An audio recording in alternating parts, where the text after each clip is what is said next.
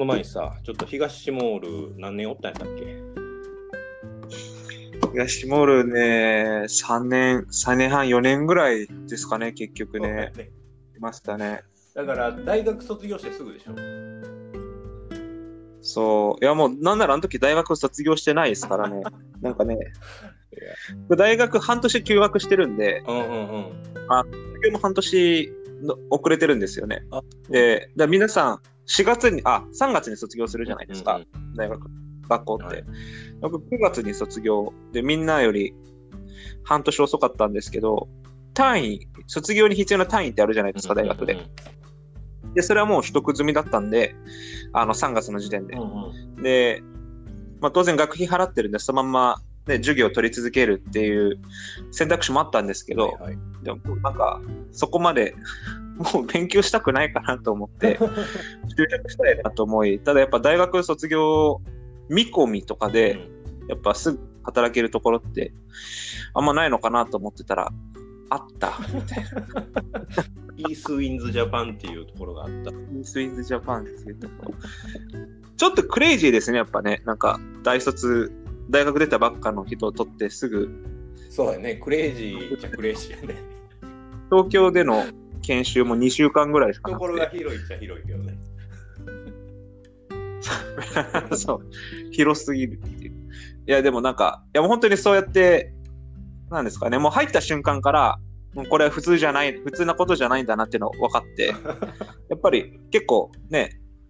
あの、大学出たての自分からしてみたら結構皆さん、お兄さんお姉さんばっかだなと思って、うんうんうん同年代そんなにいないんだなと思ったら、あなんか、なんだろう、結構リスク取って自分雇ってくれたんだなっていうのは。感じて、まあだから、だからこそ、なんとかね、いいパフォーマンス出して、うんいい結果出したいなっていうようなモチベーションにもつながってたっていうのはもちろんありますけど、なるほど。大学、まあまあ言うたら、はい。卒業見込みで働き始めて、卒業したらすぐに、じゃあ東モール、長井さん行って、みたいな感じやった。いやいや、もうなんかね、求人自体が東ティモール駐在員ああ、なるほど。募集出てたんですよね。はいはいはい。で、僕大学の、その休学してた時に、うん、バックパッカーやとかやってたりとかしてて、その時に東ティモールに行ったんですよね。で、東ティモールその時すっごい好きになって、で、大学卒業したら東ティモールで働けるような会社で働こうと思ってたんで、うんうんうん。東ティモール一歩ね、就活しようと思ってて、で、JICA でパートナーっていう求人サイトうんをヒロさんご覧になった？うんうんうんうんを毎日見てたんですよ。そしたら、そうそう、東ティモール駐在員募集って書いてあっうん。て、これは俺しかいないと思って、すごい。それが3、そう、それ多分3月末とかだったと確か思うんですけど、で、まあなんかトントン拍子で採用が決まって、4月。で、そうそう、僕、大学卒業資格取れるの9月なんですけどって言ったら、え、でも大学行かなくていいんでしょ？もう単位取り終わってんでしょ？みたいな。なんか、相当しくじゃらないと、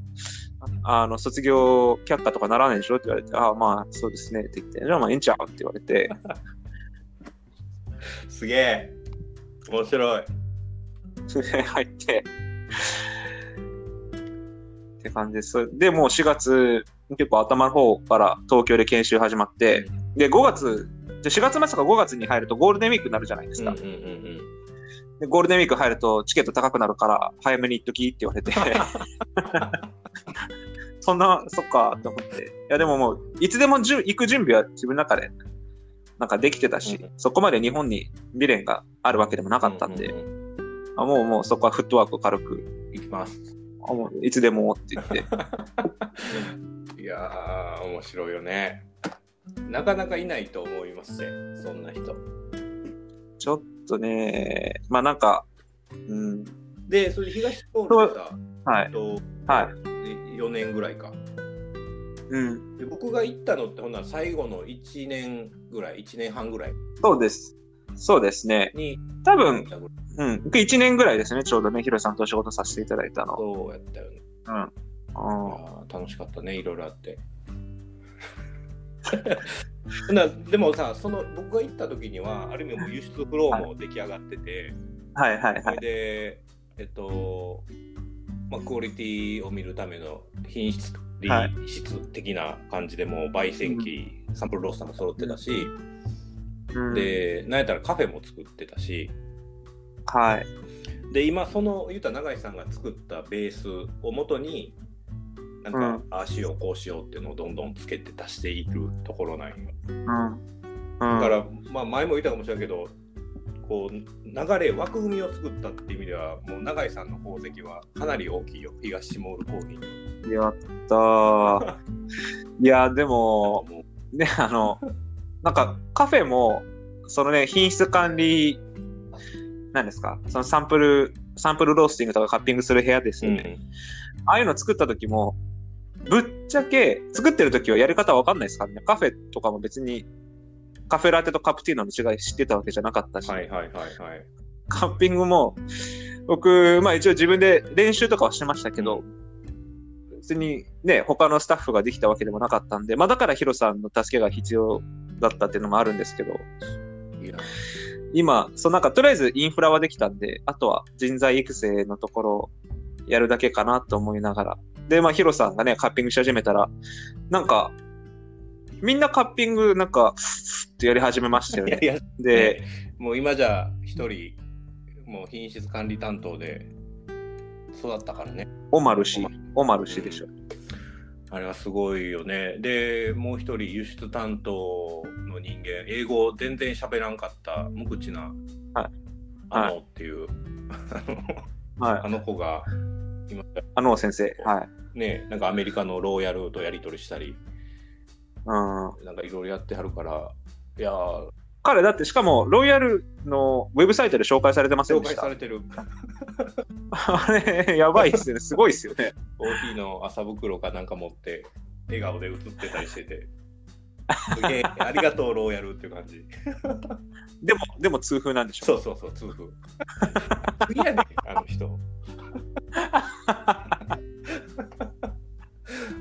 だって多分かわいい一な番最初の僕出会った時から2倍、2倍まで言わんから、でもかなり丸くなってるし。あー。それはねまあなんか仕事が忙しくてストレス溜まるみたいなもしかしたらあるかもしれないですけど、でもまあなんかそういうね結構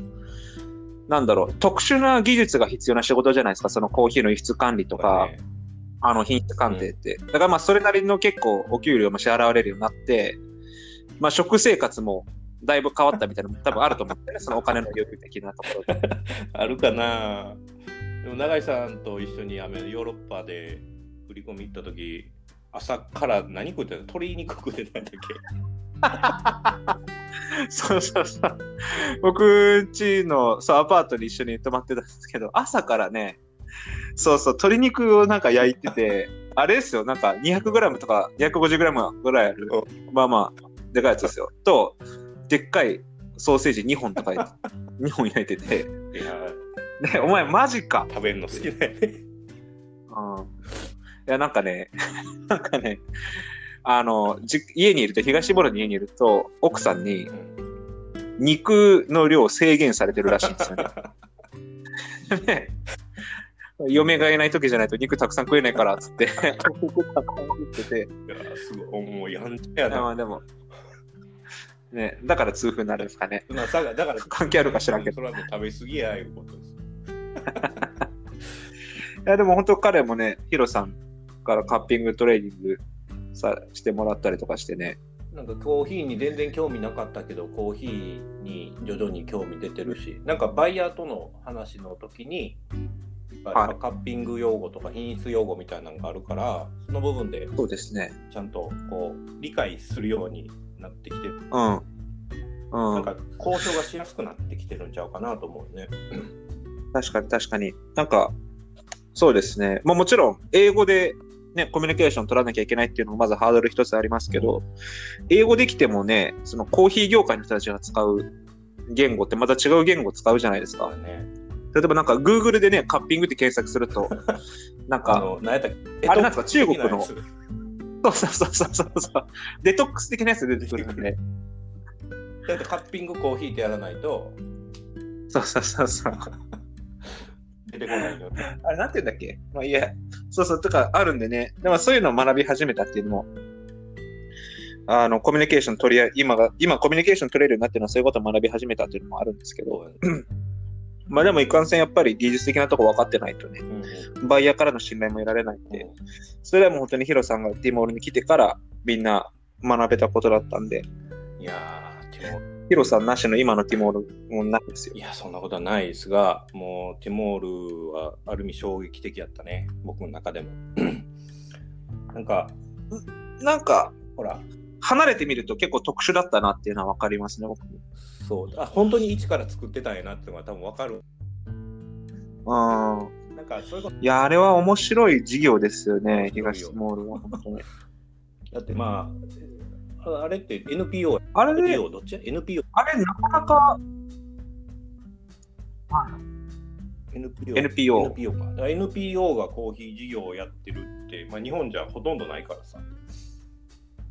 そうですよね。それが、まあ、言ったらコーヒーのことは知らないけれども、やりますっていうところから、もうなんか東うん。メドが今上がっていて、そこまで持っていったっうん。ていうのは、もう本当にいろんな人が入って出来上がってきたみたいな感じやし、それはすごいよね。なんかまあ今後、もっともっと、まあなんかそこがいいですよね。なんか、そうやね。その始めるきっかけみたいなのが、その農家の生活を何とかしたいから、コーヒー農家。じゃなんか、東ティモールで困ってる人が誰かって考えたら、うん。それコーヒー農家だったんですよね、うん当時は。活動始めて2002年とかだったと思うんですけど。で、じゃあまあコーヒーの生活を何とかしなきゃいけないっていうところで、じゃあまあ買い支えるのが一番いいんじゃないかみたいな多分発想になって、でまあそこからコーヒー、じゃあ買ってそれを日本で売ろうみたいなところに行き着いたと思うんですけど、なんかそういう目的がものすごいはっきりしてるから、やっぱり、なんだろう、コーヒー価格が下落した時とかでも、できるだけ高いコーヒーの価格払おうとするし、はいはい。で、まあそういう姿勢を評価してくれるお客さんっていうのも、まあ多くはないですけど、まあ、いらっしゃって、うんうんそういった、なんだろう、その価値観が、価値観を共有できるお客さんっていうのも、まあ地道なマーケティングの努力もあったと思うんですけど、作れてて、で、ただまあ技術的なところが足りないってところでヒロさんみたいな専門性を持った方たちに入っていただきながら、うん今だとね、結構美味しいコーヒーになってるじゃないですか。うんうんうんだってブルーボトル入ったんですよね。去年、去年、今年でしたっけあれ？ブルーボトルに扱ってもらったの。ブルーボトルは、そう、今年今年、今年のクロップって言えばいいのかな？2月1月ぐらいに輸出したやつが、もうまあブルーボトルに入ったりとか、そういうことやね。うん。でも、本当遠くまで来ましたよね、う本当に。ん。だ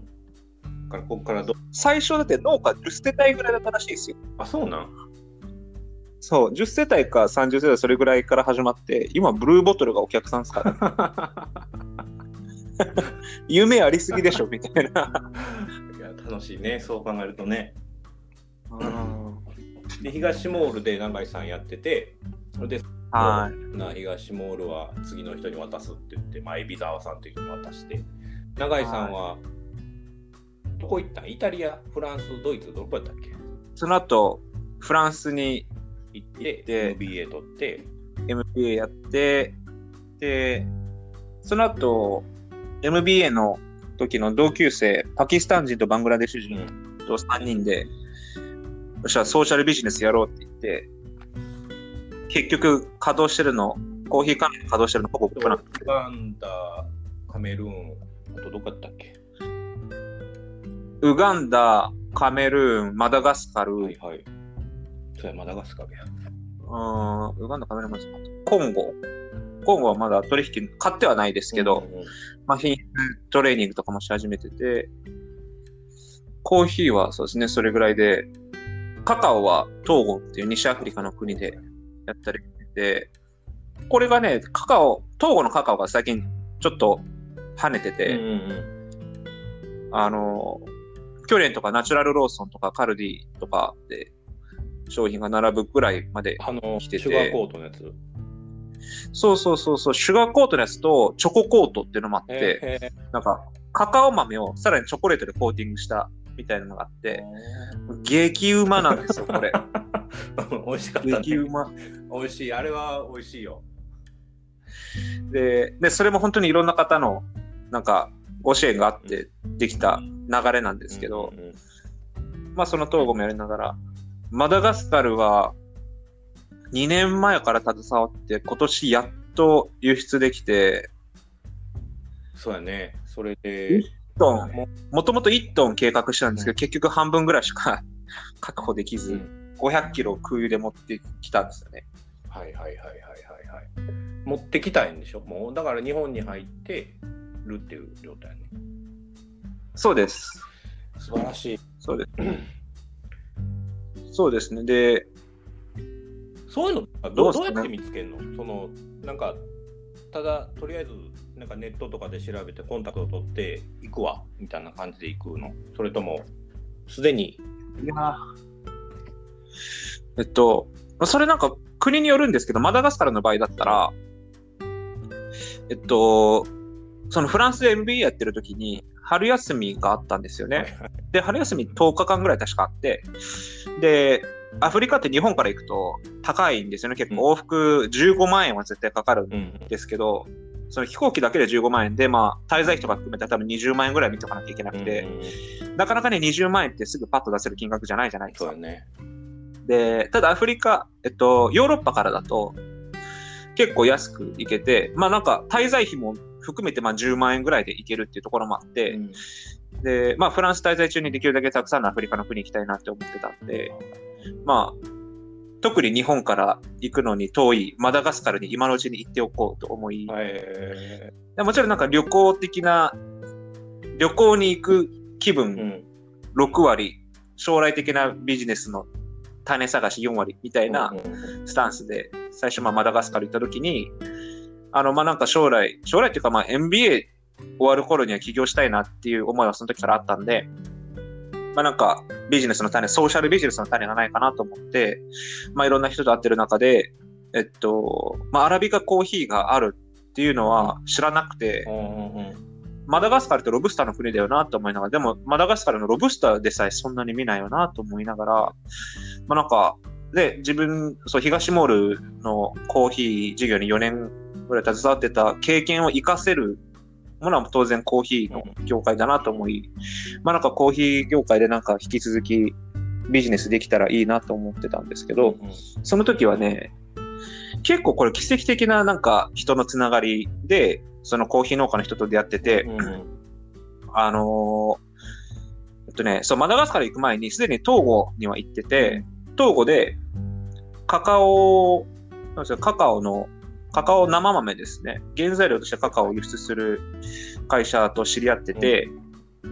で、彼らがトーゴで唯一、フェアトレードとオーガニックの認証を取ってるカカオ豆エキスポーターだったんですよね。まあ今もそうなんですけど、で、エコサートっていう、フランスの、あれ、エコサートって多分フランスの認証だと思うんですけど、ヨーロッパなのかな？そうやね。日本はないね。ないですよね。で、まあ、その認証会社があって、で、オーガニック認証って、あのーインスペクターが農園に来て、まあ、本当に農薬使ってないか確認しながら、あとは BL から農家への支払い記録まで、そのコーヒーの生、コーヒーじゃない、その商品の、おー生産とか加工状況をトレースできるようなチェックをするじゃないですかうん。うんで、そのインスペクターだった人がね、マダガスカル人だったんですよね。で、マダガスカル人がはるばる東郷まで行って、そのオーガニック認証に必要なインスペクションをしてて、で、で、まあ、その話をなんか東郷のそのね、エキスポーターから前々から聞いてて、マダガスカル人がわざわざ来るんだよ、みたいな感じで聞いてて、で、まあ、マダガスカル行くって決まった時に、その東郷のエキスポーターのお兄ちゃんに、マダガスカル行くんだけど、その、誰か面白い人いないみたいな感じで聞いたら、そのインスペクターに会うといいよ、みたいな感じで言ってもらって、で、そのオーガニック、エコサートのオーガニック認証のインスペクターの人と一緒に飯行った時に、まあなんかコーヒーでなんかできることないかなって話してたら、10年前、10年くらい前まで日本にコーヒーを輸出してたやつを知っていると。はいはいはいってやつが、っていうやつがいるから紹介してやるって言って、次の日カフェで待ち合わせして、で、会ったんですよ。で、またね、彼、彼とは結局ね、ビジネスの関係には行き着かなかったんですけど、まあ彼に、えっと、彼氏はエキスポーターだったんで農家ではないんですようんね。うんで、じゃあまあ、アラビカコーヒー生産してる農家を紹介してくれないかって言ったら、いいぞって言って、で、ただ俺は行けないから、お前自分で車手配して、なんか自分で行け。とりあえず、農家の電話番号だけ渡してやるからって感じで言われて。で、マダガスカルって、マラガシ、マラガシ語っていうのを喋るんですよね。うんうんうんで、まあ、フランス語も話したんですけど、あんまり農家の方たちってフランス語通じないんで、あの、で、僕自身もそんなに流暢に喋れるわけじゃないんで、やっぱマラガシ語を喋れる人が必要で、うんうんはいで、どうしたん？で、なんかね、なんかね、それも、えっとね、マダガスカルで、マダガスカルって結構ね、音楽シーンが熱くて、えー何音楽なん？ロックですあ、。そうなん？ロックとかデスメタルみたいなのが、バンドがものすごい乱立してて、で、ものすごいクオリティ高いんですよ。へーそうめちゃめちゃうまいし、めちゃめちゃ、なんか、いい歌を歌うんですよね、みんな。うんで、やっぱりそういうロックな人たちって、ちょっとアメリカに憧れてる人たちもいて、はいはい。で、結構やっぱみんな英語も勉強するんですよね。で、バンドマンのギタリストの人と、まあなん、多分それも友達の障害だったと思うんですよ。知り合ってて。で、彼が英語喋れたんですよね。で、正直音楽だけで飯食っていけないと。嫁もいるし、子供も二人いるみたいな。すごい現実的やね。そうそうそうそう。で、なんかバイト探してるみたいな感じで言ってて、これよく、よく漫画とか映画で見るパターンだと思って。で、まあでもなんか、日中忙しくないなら、一緒にコーヒー農園行って通訳やってくれないで、車の手配とかもしなきゃいけないから、通訳やってくれないって言ったらいいよって言って、うん。で、なんなら俺、レンタカー会社やってるダチがいるから紹介してやるよ、みたいな感じで言われて、で、まあ、それで車手配したりして、で、まあ、そのバンドマンのお兄ちゃんに、これがコーヒー農家の番号なんだけど電話してくれるって言って電話してもらって、明日行くからよろしく、みたいな感じで言ったら、うん。農家のおっさんも、ああ、いいよいいよ、いつでもおいで、みたいな感じで言ってくれて、で、マダガスカルのいいとこって、その、アラビカってね、今、まあ、本当に輸出ベースで言うと、ここ5年で、本当に1、2トンぐらいしか輸出できてないんですけど、まあ、かなり少ない量の中でも、まあ、産地と、主要産地となっているところが、うん。マダガスカルの首都から、もう、車でね、2、3時間で着くとこにあるんですよね。はいはい。だから、コーヒー産地も、あの、日帰りで行くことができあそうか日帰て、りで行けるっていうところでか。そうそうそう。で、まあ、夜のコンサートとかにも間に合うと。練習とかでも間に合うからっつって、ね、そこ大事やもんね。あそうそうそう。そう。それは犠牲にできないからって言われて、あ、だよねって言って。で、で、まあそのバンドマンと一緒に行って、で、おっさんに会って、その農農家のおっさんも、なんかね、バンドマンのやつがね、あれなんですよ、なんか、かなり髪長くて、髪縛って、うん。黒い革ジャン着る系のやつで、そんな格好したやつなかなか そういう農村地域にいないんで、おう、こいつがコーヒー買うんか、みたいな感じのおっさんも見てて、で、ああ、ちょっと面白い。いやでもまあそうじゃなくって、なんかまあ通訳係なんですって言ったらそうかって言って、で、おめえがコーヒー買うのかみたいな感じな、僕のこと見てて、あまあなんか変えたらいいかなと思ってますみたいな感じで話してて、で、まあコーヒー農園とかその時にね、見せてもらって、まあ結構綺麗に、綺麗に管理されてるんですけど、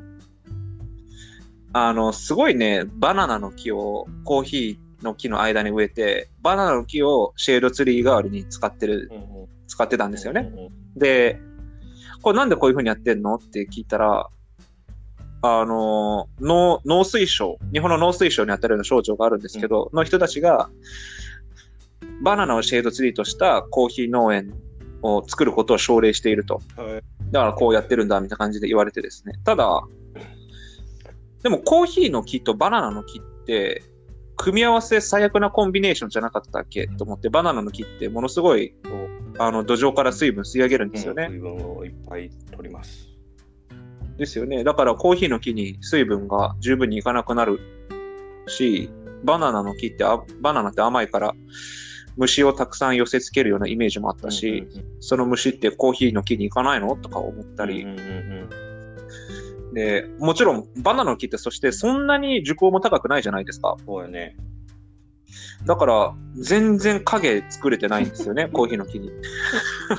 バナナの木以外は特にこう、なんかシェードツリー的なものはないああ、あとね、アボカドとかライチとかもあってですね。あーなるほど。アボカド、ライチあたりは、まあ、あの、松の木ほどはいかないですけど、まあまあ高く育ってたんで、うんうんうんでしかもアボカドとライチ、あ、特にライチですね。ライチってまあまあな値段で売れるフルーツでもあったんで、うん、まあ影にもなるし、それはお金もなるし、いいなって言って、ただバナナって、なんか、めちゃめちゃ安いんで、1キロ数十円とかって話になって、安いな。でまあそんなん作って、なんか、ね、バナナ毎食ってみんな食べるわけでもないし、本当に作る意味あるのかなとか思いながら、そういう時にまあそういう疑問を持ちながら、でまあコーヒー、その時ね、マダガスカルのシーズンって、えっと、し大体4月から7月ぐらい、今年ちょっと遅かったんですけど、大体4月から7月ぐらいまでで、で、僕行った時ちょうどね、なんかコーヒーの収穫が始まったぐらいの時で、生豆見れたんですよね。で、その生豆がものすごい綺麗で、あそれが持ってきてくれたサンプルか。それじゃ多分、うん。いや、その時広瀬にお渡ししたかな。でもね、あんまり美味しくなかったんですようね。んすっごい豆面綺麗なんですけど、な、なんか味すっかすかみたいな。はいはいはいはいはい。で、で、まあな、なんか足りないんだろうなと思いながら、その何かが何だろうとか思いながら、でもまあ、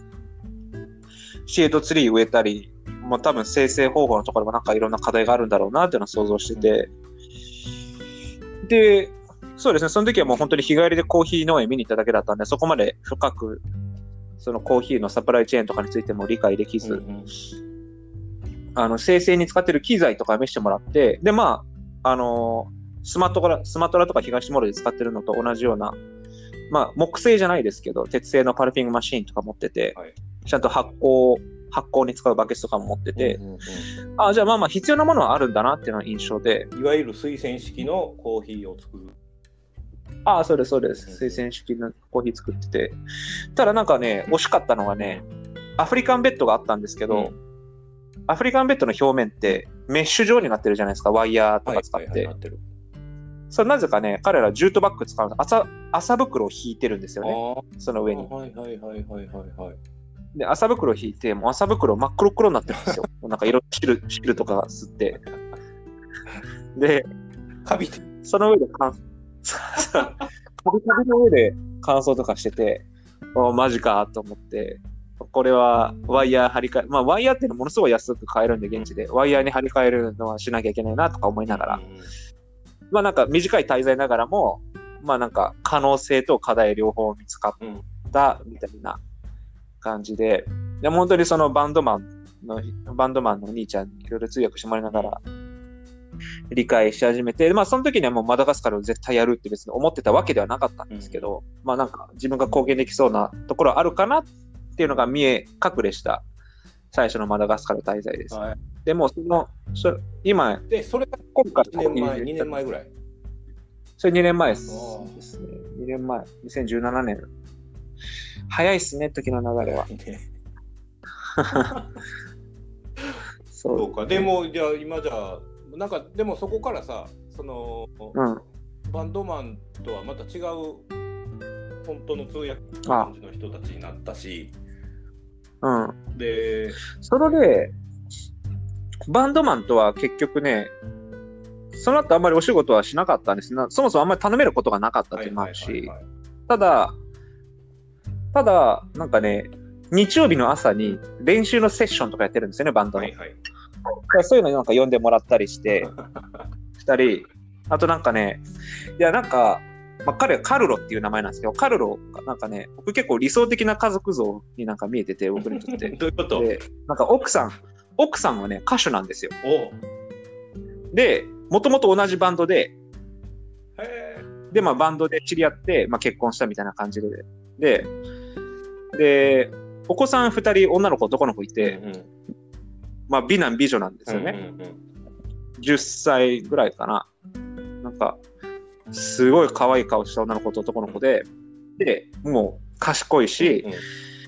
まあそういうアーティストの子供らしく、まあなんかギターみたいなのもちょっとできるみたいな、歌歌うのも好きみたいな。うんうんうんで、日曜日みんなでなんかやね、楽器のセッションとかやってたりしてたんですよ。で、可愛いなと思って。で、さらにいいのが、子供をおばあちゃんに預けて、カロルとカロルの奥さんがよくね、夜な夜ななんかクラブとか行くんですよね。へ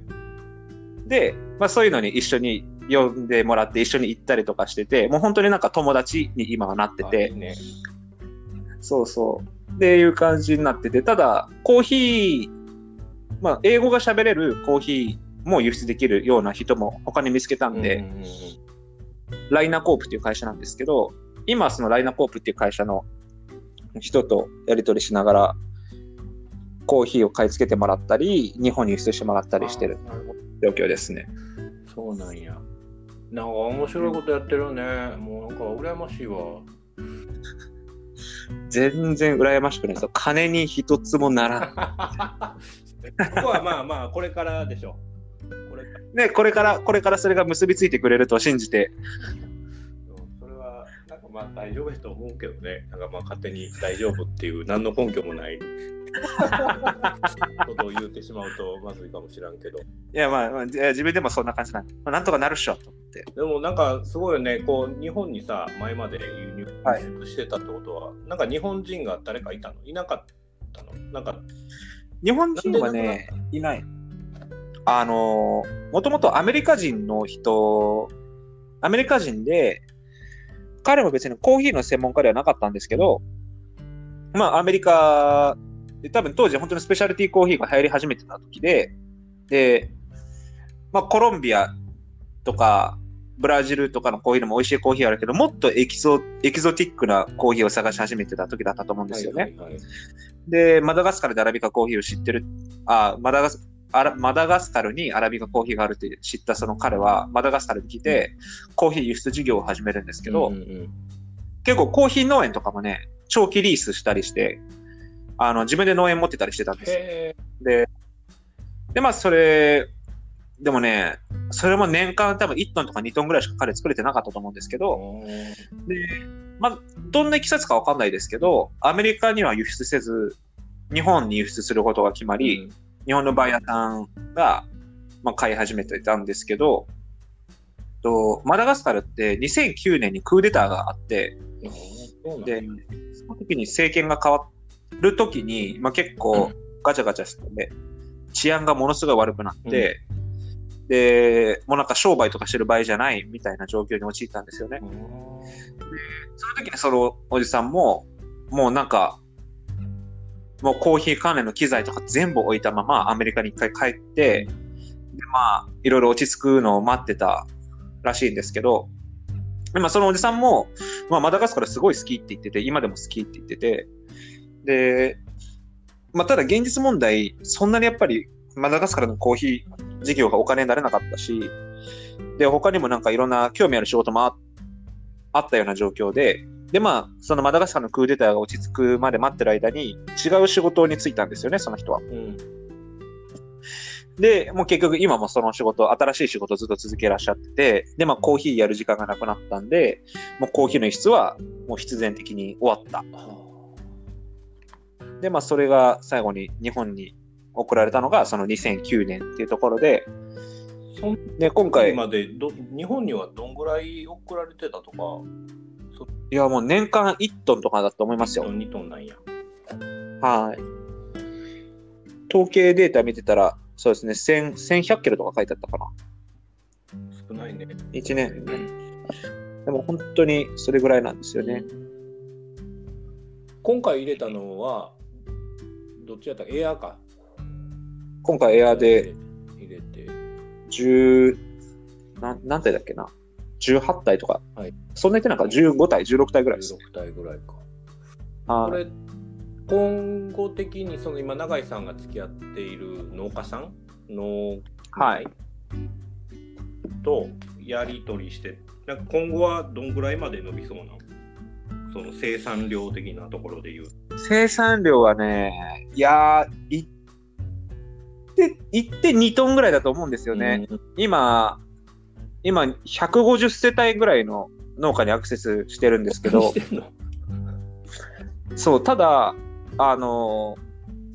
なんていうんですかね、もうコーヒー農園って、農家の方たちが所有する農園の本当に一部でしかなくて、やっぱ基本的には、あの、野菜育てたり、あの、キャッサバとか、トウモロコシ育てたり、皆さんしてるんで、彼らの収入、メインの収入源っていうのは何になあ、もうその、もうキャッサバとかバナナとかの販売ですねど。こに販売するの？もうそれはローカルの週1、週2で開かれるようなマーケットに持ってって、販売するのがメインで、でもそれだけだとキャッシュが足りないから、まあコーヒー育ててるして、コーヒーを育てたりしてるんですよね。もう1世帯あたりできるコーヒーの量は本当に10キロ、20キロとかそういう話なのはいで、はいはい。で、それもね、全量高品質なわけじゃなくって、今、スクリーン14アップで出してますけど、もうスクリーン14アップに引っかからないような豆もたくさんあるんで、そういった豆を、あの、輸出規格から外していったら、まあ、多分一定、一定2トンぐらいなのかなという印象ですね。で、まあ実はね、産地って4カ所ぐらいあって、マダガスカルって。えで、僕が行ったことあるのは2カ所だけで、で、そのうちの1カ所は、まだ組合として機能してなくて、なんか農家グループ、農家が集まって作ったグループがそんなに機能してなくて、結局一世帯ごとになんかコミュニケーション取らなきゃいけないみたいな状況になってて、ちょっとこれは現実的じゃないかなと思って、そこは今手出してなくなて。その農家と、農家グループとして機能してるところとだけ今やり取りしてて、まあそれで今150世帯ぐらいにアクセスしてる状況ですかね、一世帯って何人ぐらいいるの？あのー、大体典型的なのはお父さんお母さん子供3、4人。お父さん、お母さん、子供3、4人。5人。3、4人だからまあ5人、5人、6人ぐらいが典型的ですね。まあそこにあとおじいちゃんおばあちゃんがいたりするまあ、家庭もあるんですけどとし。て、まあ、東モールと一緒にね、8に 8×150。はい。いくら 1200? すごいね。1200ですよ。